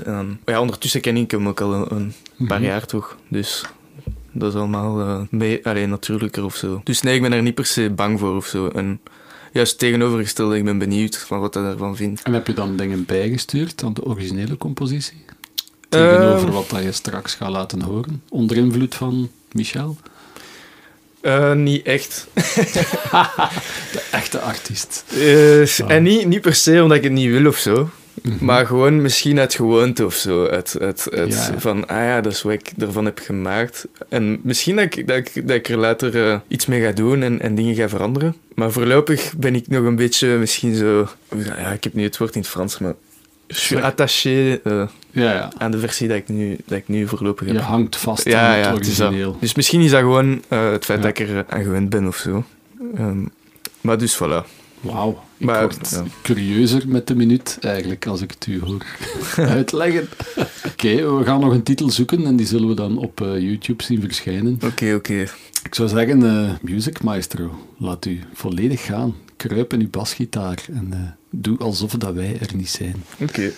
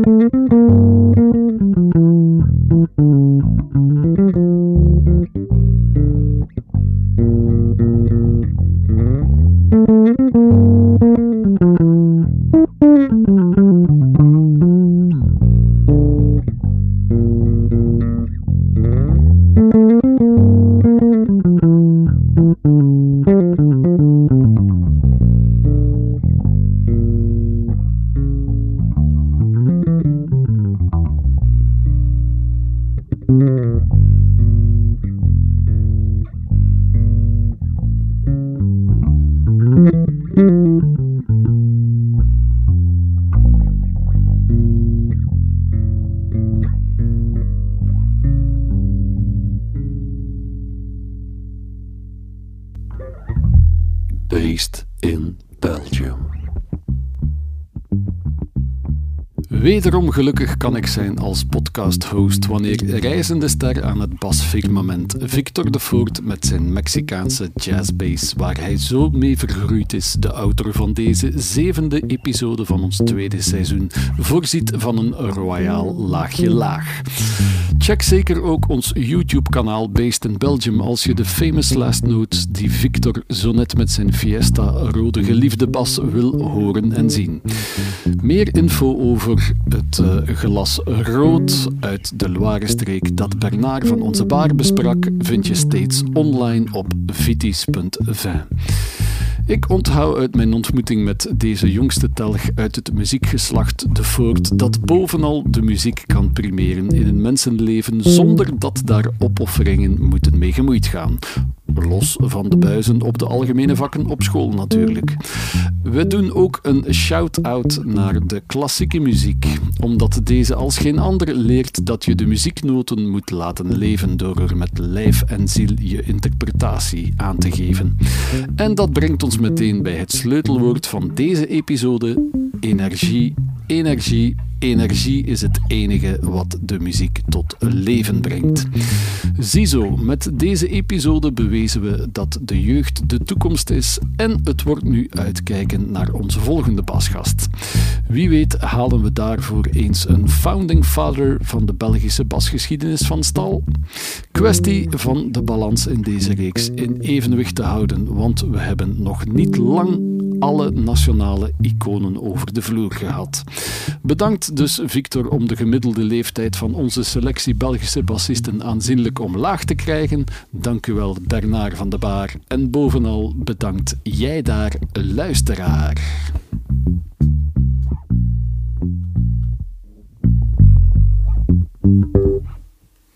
Yes. En we eindigen op een flageoletje. Yep. Merci Victor. Merci uh, Wouter hey. voor de uitnodiging. Et bon retour à Bruxelles. Merci, merci beaucoup. Ik breng u nu naar de trein.